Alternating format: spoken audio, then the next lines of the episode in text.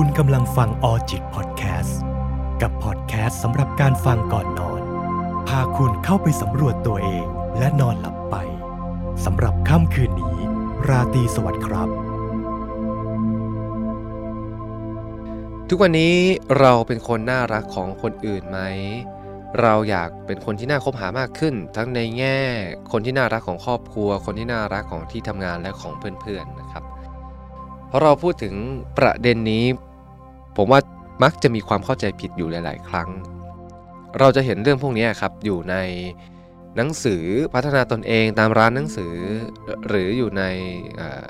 ลักษณะของโคชชิ่งนะครับหรือใน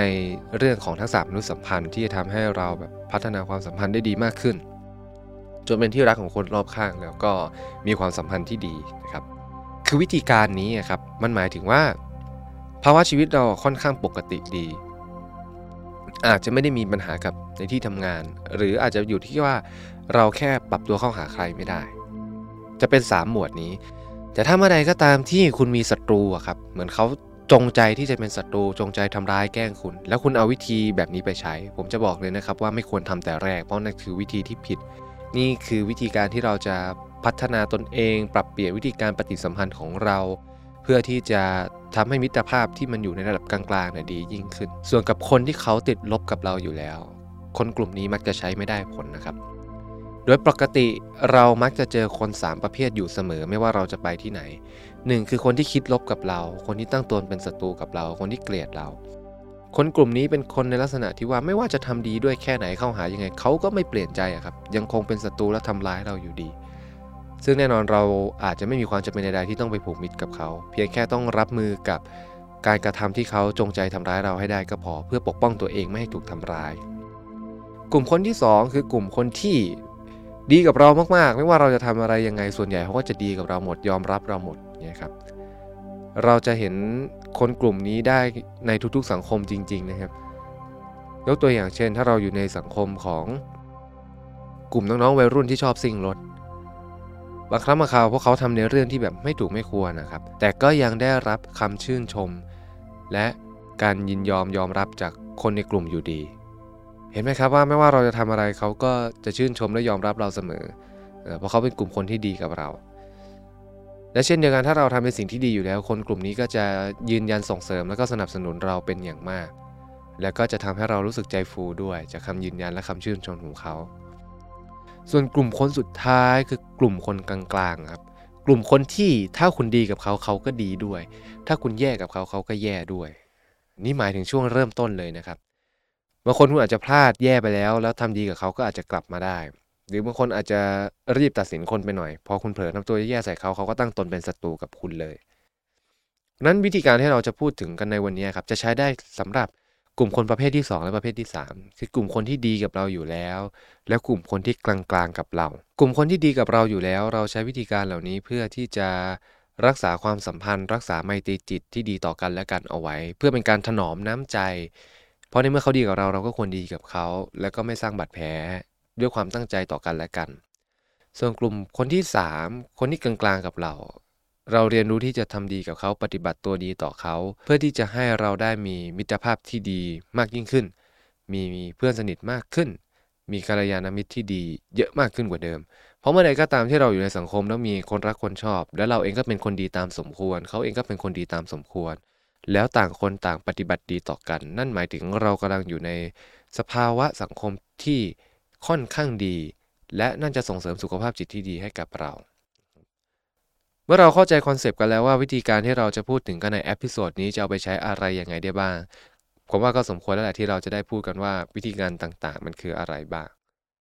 จริงๆต้องบอกก่อนว่าวิธีการเหล่านี้คุณอาจจะไม่ต้องใช้ของผมคนเดียวก็ได้นะอาจจะประยุกต์หรือว่า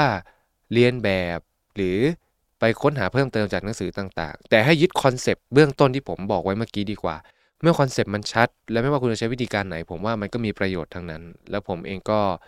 ไม่ได้ถือว่าตัวเองรู้ดีที่สุดในโลกนะครับยังคงมีใครหลายๆคนที่มีความรู้หลากหลายมากกว่าผมแต่วันนี้ก็จะมาแชร์กันว่าในมุมมองของผมเนี่ยผมจะแนะนำอะไรยังไงได้บ้างและมีมุมมองข้อปฏิบัติอย่างไร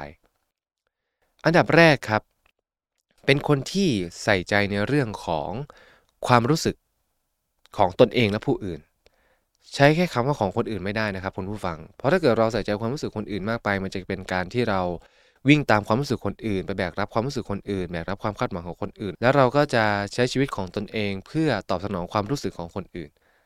เราจะต้องเป็นคนที่ใส่ใจความรู้สึกของคนอื่นและใส่ใจความรู้สึกของตัวเองด้วยเคารพความรู้สึกของผู้อื่นเคารพความรู้สึกของตัวเองโดยการที่ให้เขาพูดความรู้สึกของเราได้แล้วก็รับฟังยินยอมแล้วก็รับฟังยอมรับเข้าใจส่วนจะมีข้อคิดเห็นยังไงต่อก็ว่ากันอีกเรื่องแต่เป็นเรื่องที่สามารถพูดได้เช่นเดียวกันเราก็ต้องซื่อตรงต่อความรู้สึกตนเองแล้วก็เคารพความรู้สึกตนเองเหมือนกันนั่นหมายถึงเมื่ออีกฝ่ายแชร์ความรู้สึกกับคุณคุณเองก็สมควรแชร์ความรู้สึกกับเขา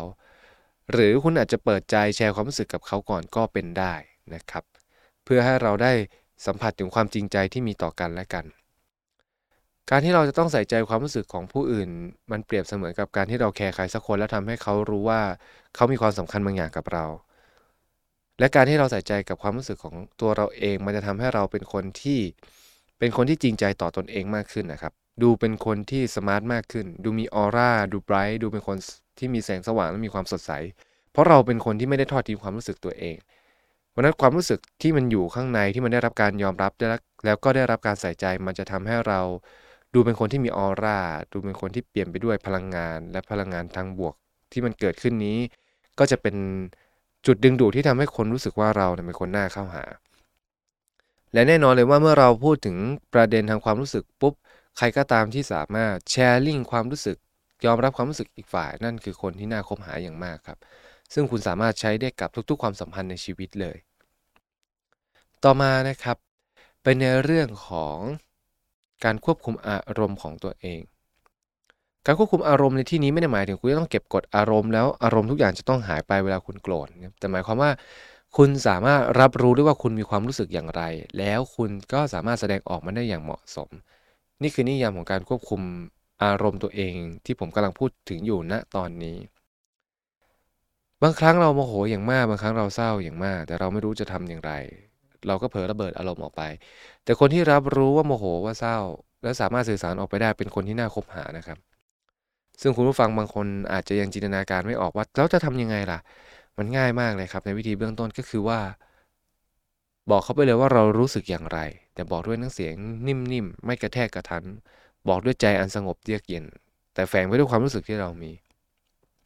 ยกตัวอย่างเช่นตอนนี้คุณไม่อยากคุยกับใครเลยคุณอาจจะบอกกับแม่คุณว่าแม่ตอนนี้หนูโมโหมากเลยนะไม่อยากคุยกับใครเลยขอเวลาจัดการอารมณ์ตัวเองก่อนเท่านี้เองครับตอนนี้คือได้แล้วเพื่อนร่วมงานอาจจะถามคุณว่าเฮ้ยเครียดอะไรเฮ้ยขอบคุณที่เป็นห่วงนะแต่ตอนนี้ขอจัดการตัวเองก่อนเถอะรู้สึกว่าอยากเคลียร์กับตัวเองมากเลยแล้วเราก็กลัวมากเลยนะถ้าแบบ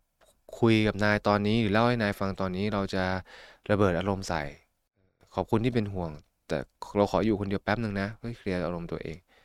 นี่คือลักษณะของคนที่ควบคุมอารมณ์ตัวเองได้แล้วก็มีวิธีการสื่อสารอย่างถูกต้องเหมาะสมเนี่ยครับ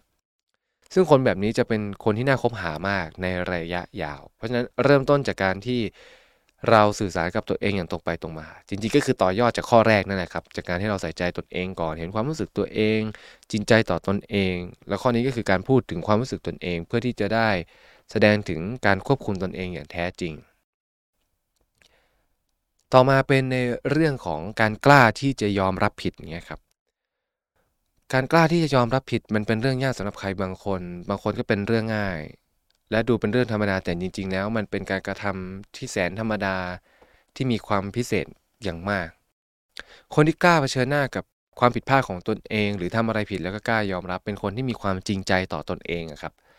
จะเห็นได้ว่าก็ต่อยอดจากข้อที่1และข้อที่2อีกแล้วและนั่นหมายถึงคุณกำลัง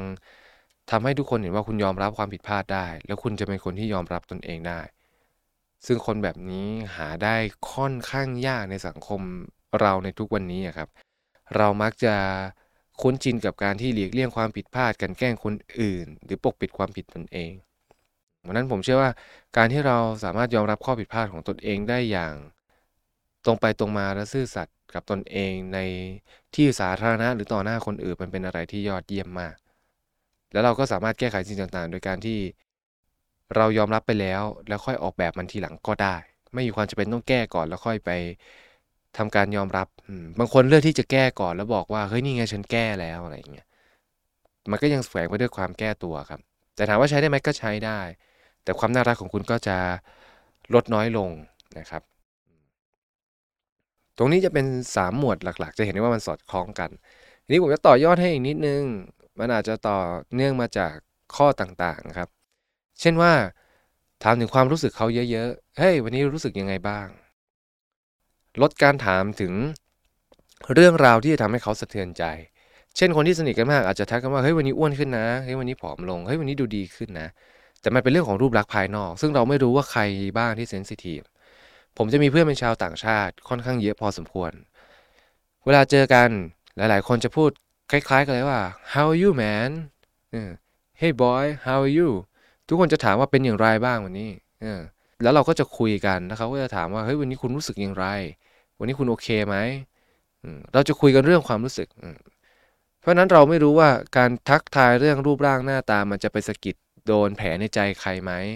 เพราะนั้นเราให้ความสำคัญด้วยความรู้สึกดีกว่าซึ่งมันเป็นเรื่องที่ต้องให้ความสำคัญอยู่แล้วและเมื่อคุณไม่ไปแตะเรื่องที่สังคมมันเป็นประเด็นนะครับมันก็จะทำให้คุณเป็นคนน่ารักโดยอัตโนมัติเหมือนทุกคนเขาก็พูดตลกปกฮาเป็นเรื่องขำขันตามปกติแต่เราให้ความใส่ใจว่ามันอาจจะเป็นจุดเซนซิทีฟสำหรับใครสักคนเราก็เลือกที่จะไม่พูดเห็นไหมครับมันดูเป็นอะไรที่น่ารักมากและที่สำคัญเลยเราต้องไม่มีความสุขบนความทุกข์ของคนอื่นอย่าเอาความทุกข์คนอื่นมาสร้างความสุขให้ตัวเองและอย่าจงใจทำให้คนอื่นทุกข์เพื่อที่จะให้ตัวเองมีความสุขข้อนี้สำคัญมากเมื่อคุณยับยั้งตนเองได้แบบนี้คุณจะเป็นคนที่น่ารักโดยอัตโนมัตินะครับต่อให้ไม่มีใครรับรู้ถึงความตั้งใจภายในแต่คนที่อยู่ด้วยเขาก็จะมีความรู้สึกสบายใจซึ่งนั่นก็จะเป็นอะไรที่น่าชื่นชมมากๆนะฮะอันสุดท้ายแต่ไม่ท้ายสุดนะครับเพราะอย่างที่บอกคุณสามารถไปเรียนรู้อะไรเพิ่มได้อีกเยอะแยะมากมายเลยนะครับอย่ายินยอมต่อพฤติกรรมที่มันกำลังข่มเหงรังแกผู้คนนะครับข้อนี้สำคัญยังไงข้อนี้มันเป็น performance ของเราครับเมื่อใดก็ตามที่คุณยินยอมมันทำให้คุณดูเป็นคนฝ่อๆครับเหมือนคนเดินแล้วห่อไหลมันไม่สมาร์ทมันบุคลิกภาพไม่ดีแต่เมื่อใดก็ตามที่คุณเผชิญหน้ากับความอายุติธรรมบางอย่างคุณอาจจะไม่ได้เถียงหัวหน้าที่ทำงานไม่ดีแล้วก็โกงลูกน้องแต่อย่างน้อยเวลาเกิดอะไรขึ้นหรือพนักงานคุยกันหรือคนในครอบครัวคุยกันคุณไม่ได้อห่อหมกอ่ะคุณยังแข็งแกร่งคุณยังยืนหยัดในหลักการที่ถูกต้องมันจะมีความสมาร์ทในตัวเองอยู่เสมอผมก็จะฝากข้อสุดท้ายตรงนี้ไว้ส่วนความเหมาะสมในการแสดงออกคงขึ้นอยู่กับสถานการณ์ต่างๆที่เราอยู่ตรงหน้าเพราะฉะนั้นถ้าคุณคอนเซปต์ได้รับรู้วิธีได้แต่มันยังมีการแสดงออกที่ยังไม่เข้ารูปเข้ารอยก็ไม่เป็นไรครับของพวกนี้ต้องเป็นการอาศัยประสบการณ์ในการเรียนรู้และขัดเกลาตัวเองที่จะหาจังหวะที่ใช่ให้เจอเท่านั้นเองครับผมนะฮะก็ลองไปปรับใช้กันดูครับแล้วก็ไปเรียนรู้วิธีการต่างๆเพิ่มเติมก็หวังว่าพอได้ลองทำแล้วได้เข้าใจคอนเซปต์ถึงวิธีการที่เอาไปใช้ข้อควรระมัดระวังเราจะสามารถเป็นคนที่น่ารักต่อคนรอบข้างได้และที่สำคัญเราจะได้เป็นคนน่ารักต่อตัวเราเองด้วยครับผม